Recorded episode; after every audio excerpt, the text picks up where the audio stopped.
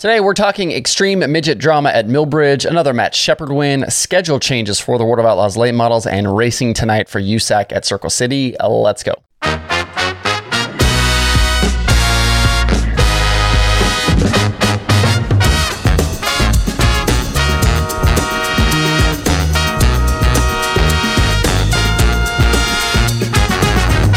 Today is Wednesday, May 25th, 2022. Welcome into Dirt Tracker Daily. I'm Justin Fiedler.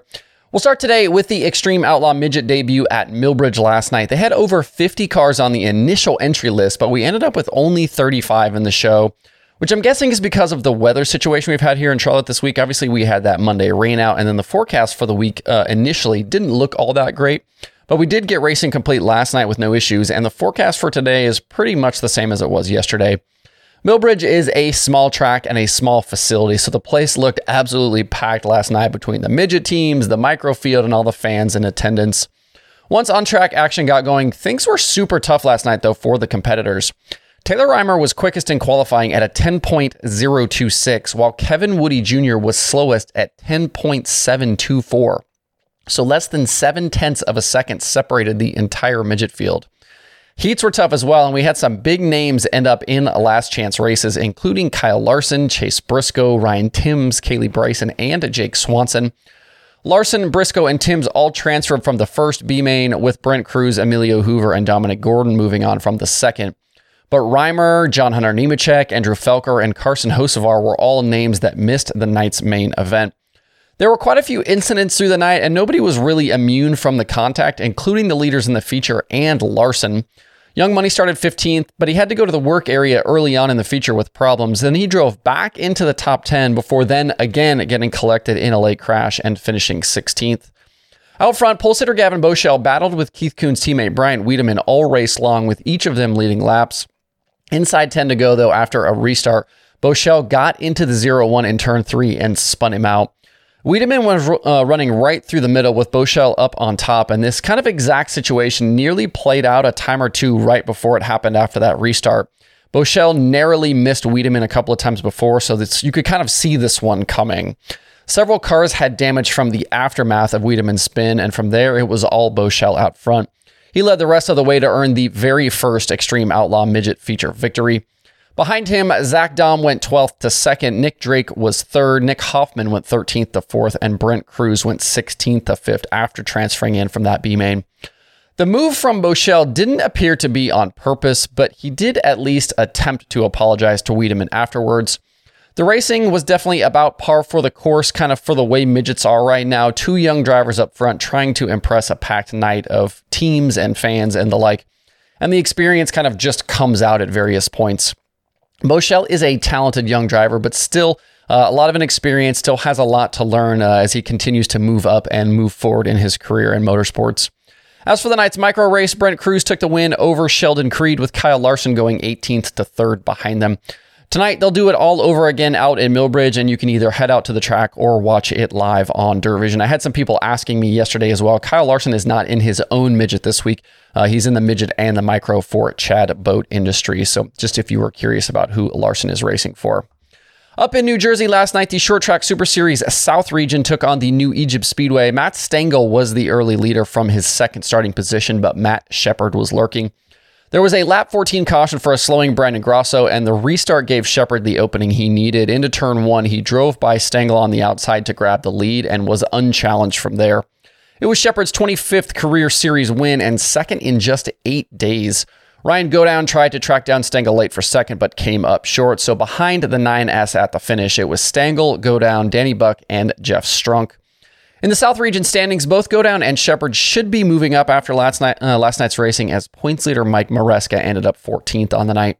Up next is a joint North Region and South Region race at Bloomsburg Fair in two weeks on June 7th. That race will pay 7,000 to win and $700 to start.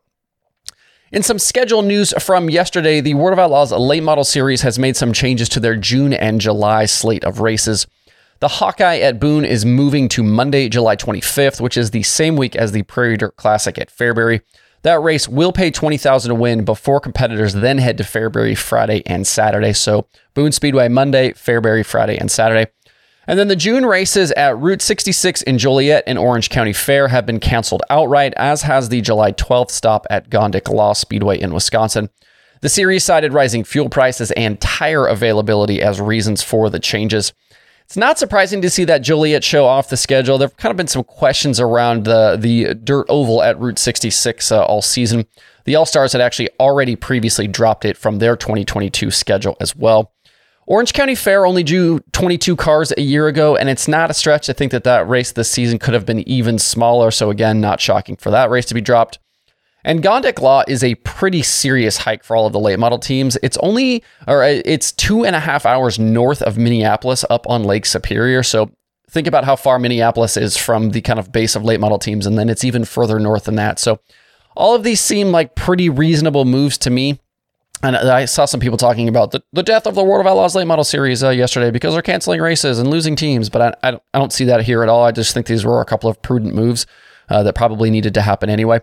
If you want to see the full updated series schedule, head over to worldofoutlaws.com. And in Indianapolis tonight and tomorrow, the USAC National Sprint Cars are in action at Circle City Raceway as Indy 500 festivities continue in the city. We're coming off the two shows at Terre Haute last weekend, won by CJ Leary and Robert Ballou. Finishes of sixth and fourth have vaulted Justin Grant into the series points lead following Terre Haute, and he leads Emerson Axsom now by just a small margin, five points. As I said on Monday, the top seven, though, in the championship are separated by just 66 points, so things will change early and often as the summer progresses. Axsom and Grant are the only two drivers in the series to finish in the top 10 in every race so far this season. And Grant's top 10 streak actually goes back to 2021. It's currently 14 straight races. USAC Sprint Cars made just one appearance at Circle City in 2021, with that race having been won by Tanner Thorson. He led all 30 laps in that one. The one driver I'd really not sleep on right now, uh, though, with the USAC National Sprint Cars is Robert Ballou. He might be the hottest driver in the country right now in any dirt racing series. He's got five straight top three finishes, including two wins. His average finish over those races is 1.8, and he's done it on tracks in Ohio, Kansas, Missouri, and Indiana. The DirtTracker.com analytics prediction formula actually likes Brady Bacon tonight for the win. I think I'm going to go Leary here, though. He bagged a top five at Circle City last year. He's got five straight top five finishes right now himself, including that Friday night win at Terre Haute. We'll have to keep an eye on the weather, though, uh, around Indy for the next two days, as there are some rain chances in the forecast. Uh, if it holds off, though, you can either head out to the track or watch everything live over on FloRacing. Uh, there are a bunch of new uh, dirt racing podcast episodes this week, if I could find the right button here. Uh, Wing Nation has Brent Marks and Justin Peck. Loud Pedal also has Justin Peck. Uh, Passing Points has Bobby Allen. Forward Bite has Eric Coombs. QuickTime is back and has Stu Snyder. And there are new episodes of Open Red, Credentials Denied, The Dirt Reporters, The Dirt Nerds, and Dirt Tracks and Rib Racks. To see the full list of shows and episodes, head over to dirttracker.com slash podcast. If you know of any other podcasts that I don't have on this list, feel free to reach out to me via email, DMs, whatever. Let me know so we can make sure that that page stays updated. And it's a nice little Wednesday over on the streaming services. If you're looking for some racing tonight, DirtVision has night two of the Extreme Outlaw Midgets at Millbridge. Like I mentioned, FloRacing uh, has those USAC National Sprint cars from Circle City. There's also weekly action from Action Track USA and Flow 24 7. And Speed Sport TV has IMCA, uh, IMCA racing from the Southern Oklahoma Speedway. To see the full daily streaming schedule with links to watch, visit dirttracker.com slash watch tonight. That's it for the show today. Hope you have a good Wednesday. If you have thoughts about the topics on today's show, please leave them in the comments below or tweet at me. Thanks everybody for tuning in. We'll be back tomorrow for more Dirt Tracker Daily.